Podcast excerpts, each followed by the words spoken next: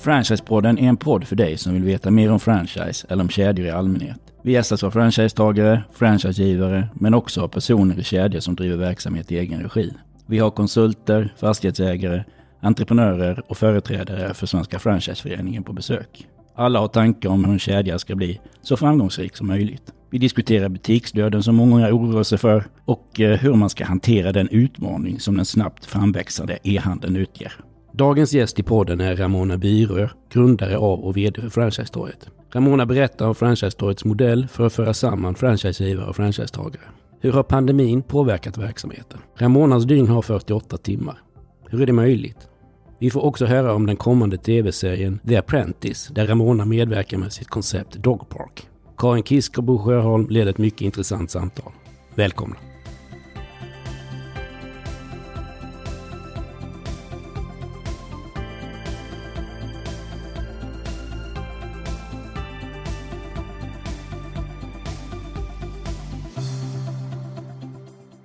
Välkommen till Franchisepodden, Ramona Byrö, vd på Franchisetorget. Kul att ha dig här. Tack, kul att vara här. Igen. Mm. Igen, ja, vi kommer till det att du är stamgäst där. Mm. Vi spelar in detta, nu är jag inte smålänning, vi spelar in detta första torsdagen i mars.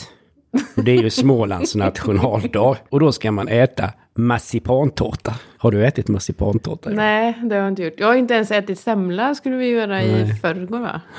Men då kan jag berätta att det finns här efter programmet om du vill ha. En semla? Ja. Mm. Jag tycker inte om semla. Va? Men mandelmassa är ju så fruktansvärt. Nej, men vanilj kör man ju. Ja, den gillar jag. Men jag sådana har vi. Jag heller inte om mandelmassa. Nej, det är inte många som gör det. Du, Ramona, jag måste fråga dig. Hur har veckan varit? Lite kaos, fast det är egentligen kaos på ett sätt hela tiden. Men nu har det varit lite extra eftersom det är lite spännande saker på gång. Härligt. Vad känner du nu att solen skiner ute? Jag vet att du tog en liten promenad hit. Underbart. Jag såg faktiskt på vägen hit, vad heter de som kommer och sopar gatorna? De som tar bort sanden. Ja. Det är vårtecken. Ja. Den tittar jag på och njöt. Snödroppar och sånt har ju kommit. Ja, det är sant, men inte lika vackert. Som en sopbil. Nej, men jag håller med dig. Det är verkligen vår när de tar bort den här gruset som man vet att de tar inte bort innan det är in. Du var gäst i podden redan 2017, första året vi spelade in. Och det är ju alltså 4,5 år sedan i alla fall. Vad har hänt sedan dess? Hur lång tid sa du att det hade? Det har hänt givetvis jättemycket. Om vi fokuserar på just franchise, eftersom det är därför jag är här, så är det ju Franchisetorget som har utvecklats markant efter det sist gång. För nu har vi utökat vad vi erbjuder. Vi jobbar ju väldigt mycket då med rekrytering, franchise-rekrytering. Men nu är vi med liksom i hela ledet. Från att företag vill expandera, så vi är med från start, till att ta fram konceptet, skriva manualen, handboken, rekrytera och sen fortsatt drift. Så det är den största förändringen vi har gjort. Du startade ett fackeltåg i Uddevalla. Varför det? Jag pratade lite om det bland annat sist gång där.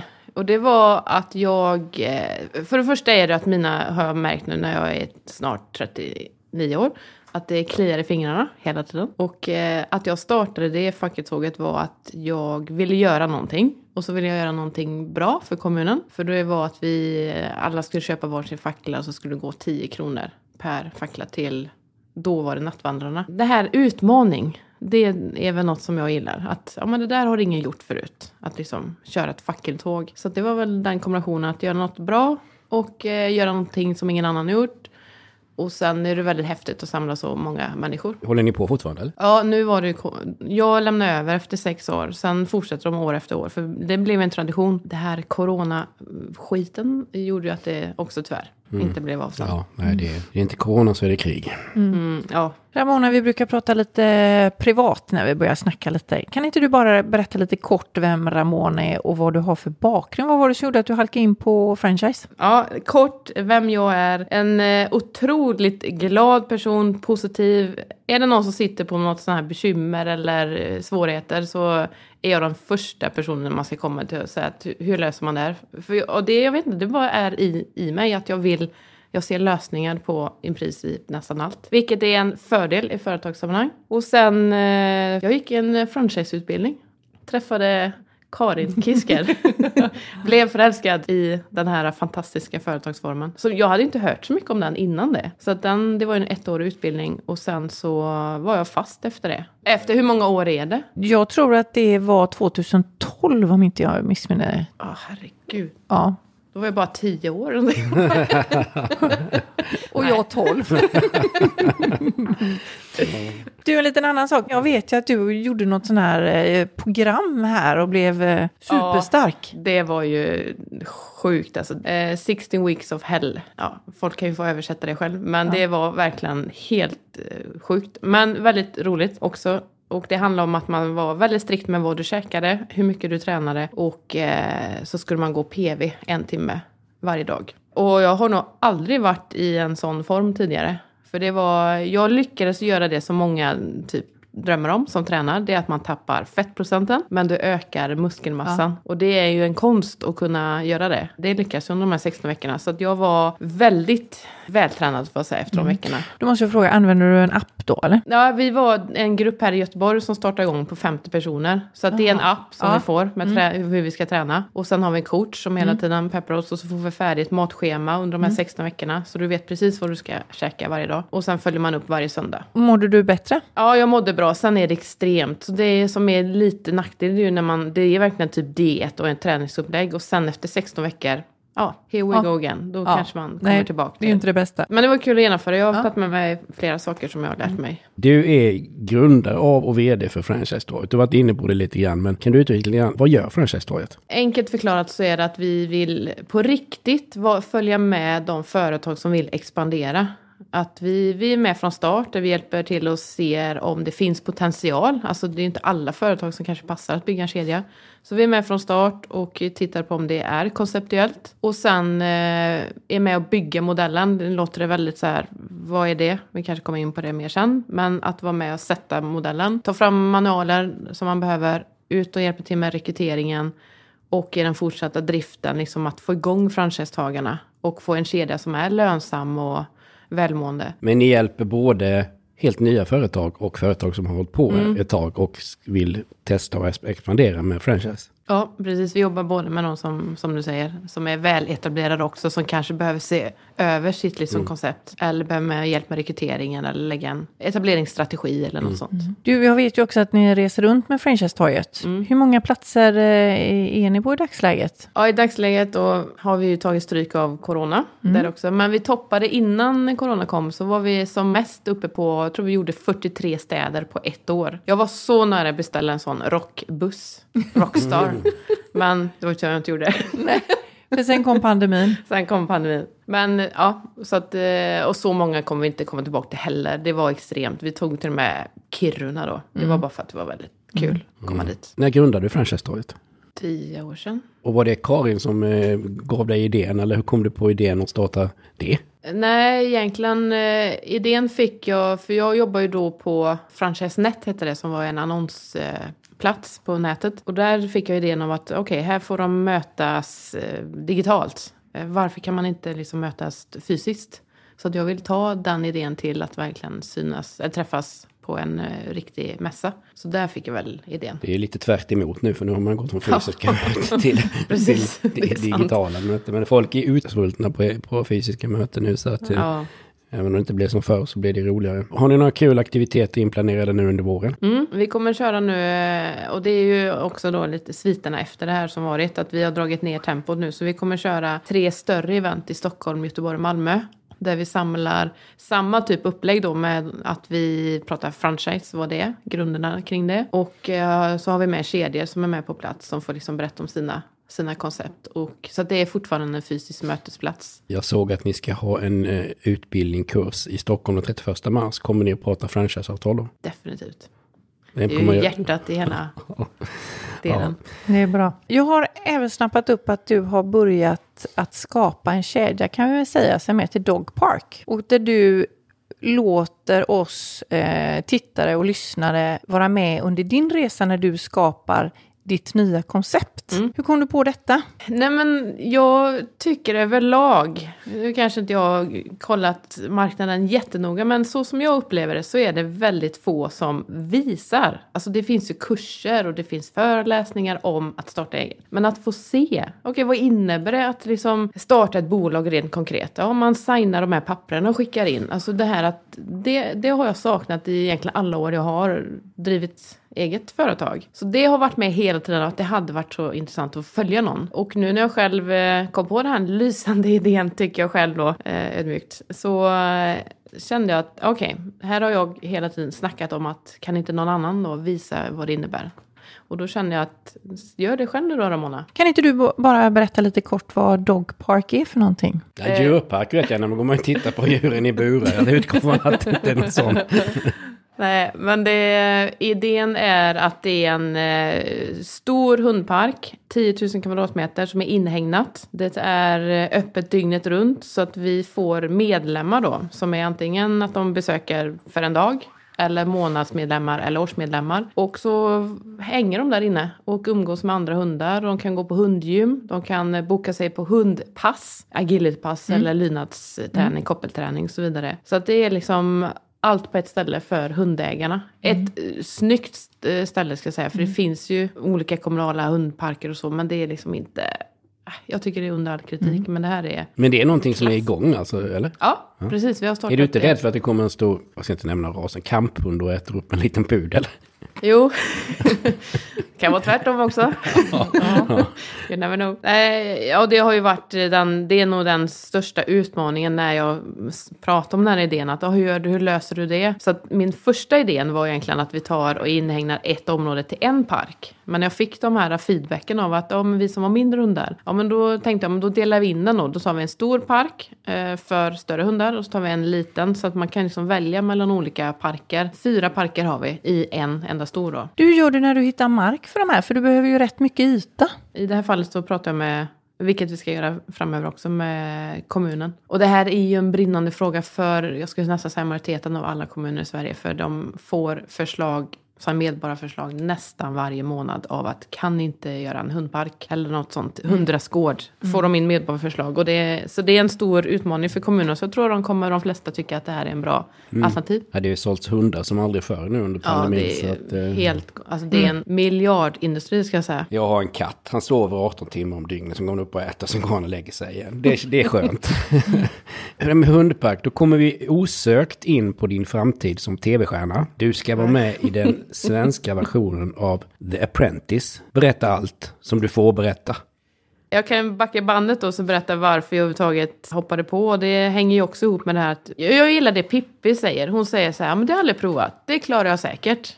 Det är liksom bra mentalitet. Så att då kände jag när jag såg det här att men det här kan vi hoppa på. Det känns spännande. Entreprenörskap. Så att det hoppade vi på. Och det är ju helt nytt i Sverige.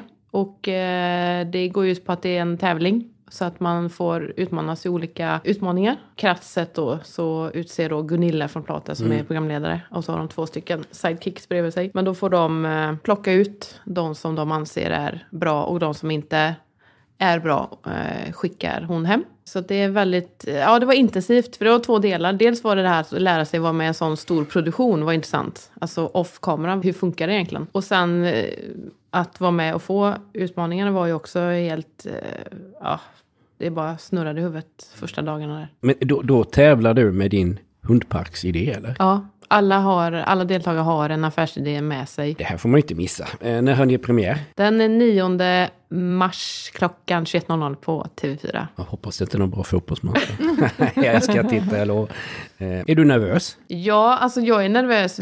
Klart vi vet vad vi har gjort och allt det. Men jag är nervös över hur kommer de att klippa ihop det här. Och för ni har inte fått sett det innan? Nej, vi har ingen aning. Så att de kan ju välja för att det ska bli bra tv. Så precis. Kan man stå och se jätteförvånad ut och så kanske det är för att speciell lunch man fick. Men då kanske de klipper ihop det med uppdraget man får av att man står och ser dum ut bara. Nej, men du har ju faktiskt varit med i podden 2 gånger nu så du är ju rutinerad. Ja, jo, verkligen. Känner mig trygg.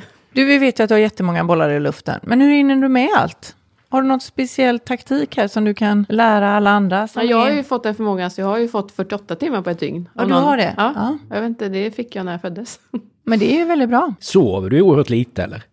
Nej, det har varit extremt intensivt för att säga att jag, och det är inget bra. Det är därför den här 16 Weeks of Hell var faktiskt väldigt bra att köra den. För då tänkte jag på vad jag käkade och tränade bra allt där.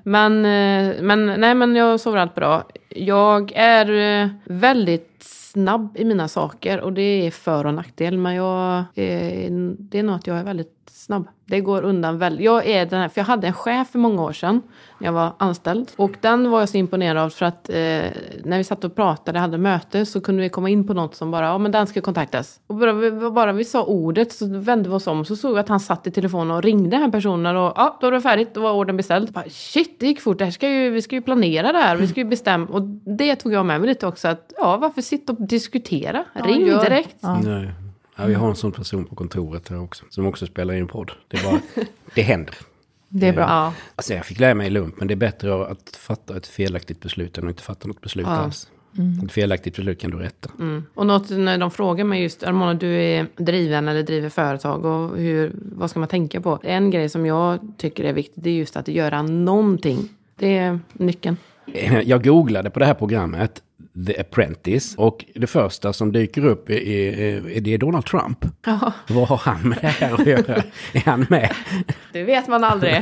Nej, men det blev ju verkligen känt i programmet då, det var ju många år sedan, jag tror det är 10 eller 15 år sedan. Och det blev ju så känt för att han, i det programmet var det You're Fired, och det var ju väldigt... Aha, han satt som programledare. Ja, och det vet jag Gunilla sagt också, att det förknippar de ju nu, är hon den nya Donald Trump, och det är ju verkligen inte... Ja. Så att det är markant skillnad. Men Donald Trump har inte någonting med den svenska produktionen att göra. Den slutsatsen som går. Du, hur ser en normal arbetsdag ut för dig? Efter det här programmet jag körde med träningen så går jag varje dag. Det gjorde inte jag förr. Så 1 timme varje dag. Och så lyssnar jag på något inspirerande för att få bra start på dagen. Franchisepodden. Hur visste du det? Jag kan inte låta bli. Förlåt. Och sen hamnar jag tyvärr som många andra framför datan och börjar svara på mejlen och sätta igång arbetsdagen. Och sen gillar jag anledningen att jag har flera projekt. Nu har jag taggat ner väsentligt när jag var yngre. Jag tycker att jag fortfarande är yngre i och för sig. Ja, du är yngre. Men jag var ännu yngre. Så kanske jag hade 5 projekt, 6. Nu kanske jag har 2, 3. Men det är ju bara att jag drivs så mycket av energin.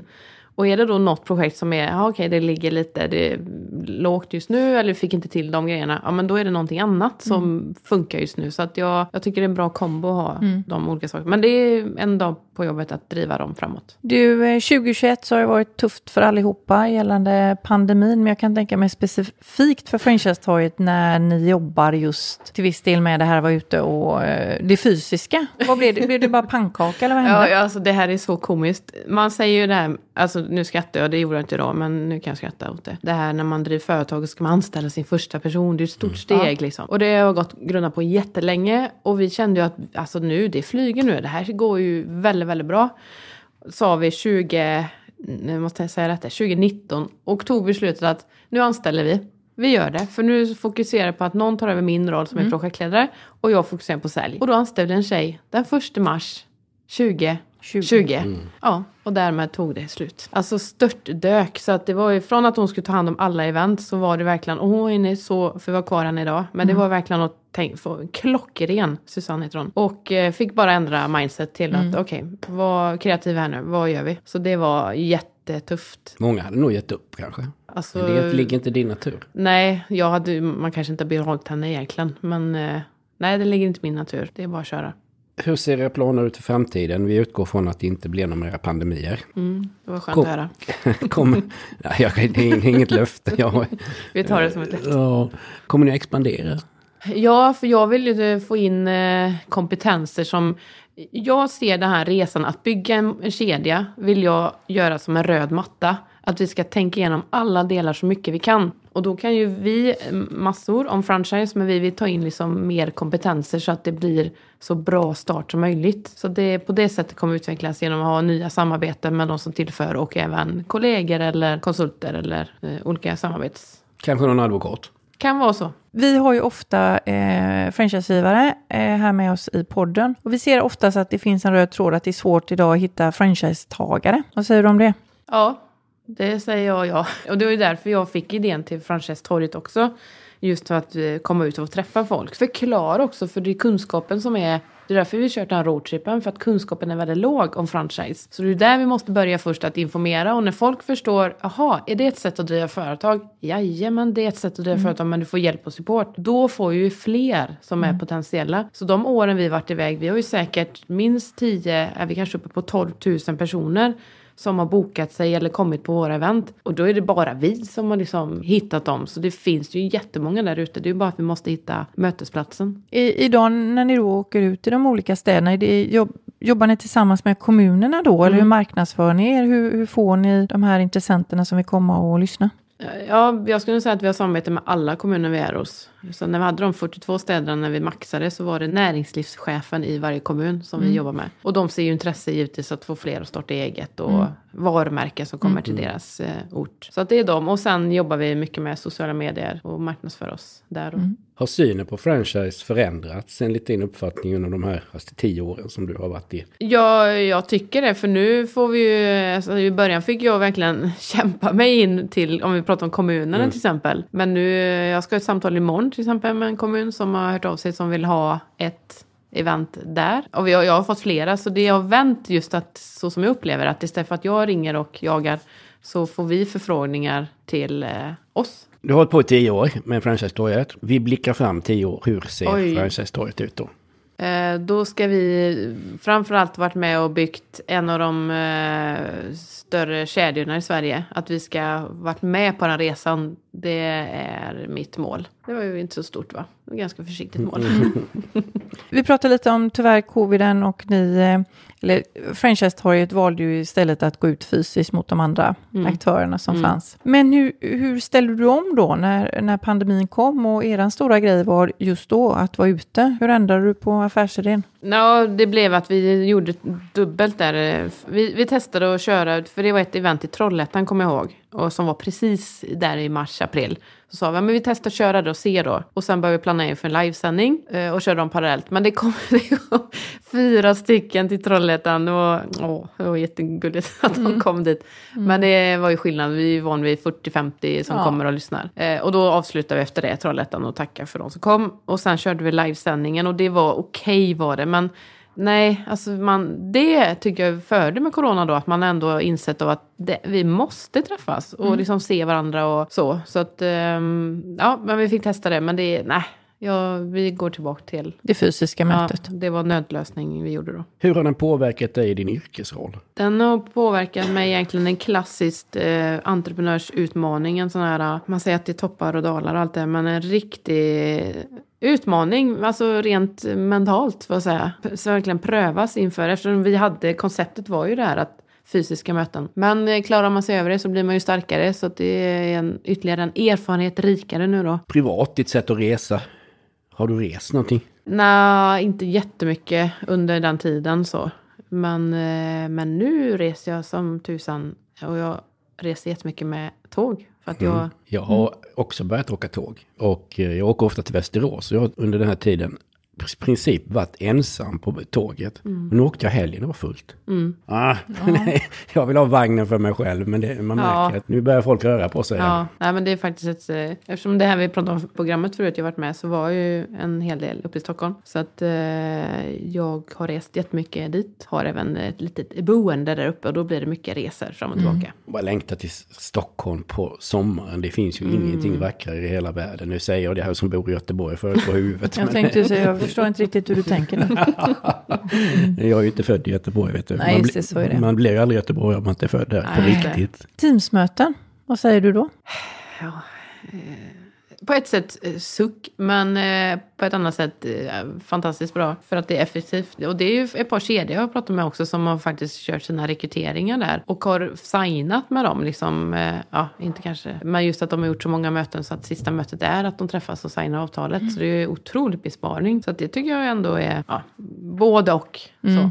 Vad känner du det bästa med franchise? Att det är en sån sjukt bra, jag vet inte om vi kallar det affärsmodell, men jag tror vi kan göra det, för den är klockren. Speciellt här i, om man får säga just i Sverige, så är vi extra försiktiga och många vill starta eget företag, men det är ju tyvärr inte så jättemånga som gör det. Och då tycker jag den här modellen är så klockren av att det är ju liksom ett tryggare sätt att starta eget. Det är inte helt riskfritt, men det är mycket tryggare, och jag tycker den är fenomenal att få den supporten som man får när man startar eget. För det är mycket att tänka på. Så jag brinner för entreprenörskap. Jag tycker det är ett klockrent sätt att få fler att våga ta steget. Det är därför jag höll på att säkla upp på morgonen. Men bland annat för att det är kul att få sprida den här kunskapen till flera. Tycker du att franchiseavtalet är viktigt? Det är alltid viktigt. Rätt svar. En del frågor har ju facit på. Ja, just det. Okay. Där det varit så här. Till sist, ge oss några 1, 2 eller 3 tips på hur man ska göra för att en franchiseverksamhet ska bli framgångsrik. Alltså det första jag ser, när du ställer den frågan, så ser jag ett hjärta framför mig, och det är relationen. Alltså relationen mellan en franchisegivare och en tagare. Och det låter för många kanske jättesjälvklart. Men tro mig, så många kedjor, det är ju ynnest att få jobba med så många olika kedjor. Välkända varumärken och mindre välkända. Men jag har varit inblandad i väldigt många kedjor under de här åren. Och det är oftast den delen man missar. Att det är, liksom, det är en relation. Vi ska gilla att hänga med varandra. Vi ska förstå syftet med att vara med varandra. Och vilken support och vilken avgift. Har man den? Då, nu jag bara säger just med avtal till exempel, för det är en viktig del. Men känner franchisetagaren blivande trygg med att gå in i ett nytt koncept, så ska jag säga att de nästan lägger, inte avtal åt sidan, men då känner de sig så pass trygg att jag litar på dig som franchisegivare. Så där är mitt svar. Det säger som Karin brukar göra, tiden går fort när man har roligt. Det har väl bara gått 5 minuter eller? Vi tackar så oerhört mycket för att du kom hit, Ramona, och önskar dig lycka till både med hundparken och med Franchisetorget och med tv-programmet som har premiär den 9 mars. Nu kommer det vara premiär innan det här avsnittet släpps. Så vi vet lite mer då, men lycka till! Tack så jättemycket!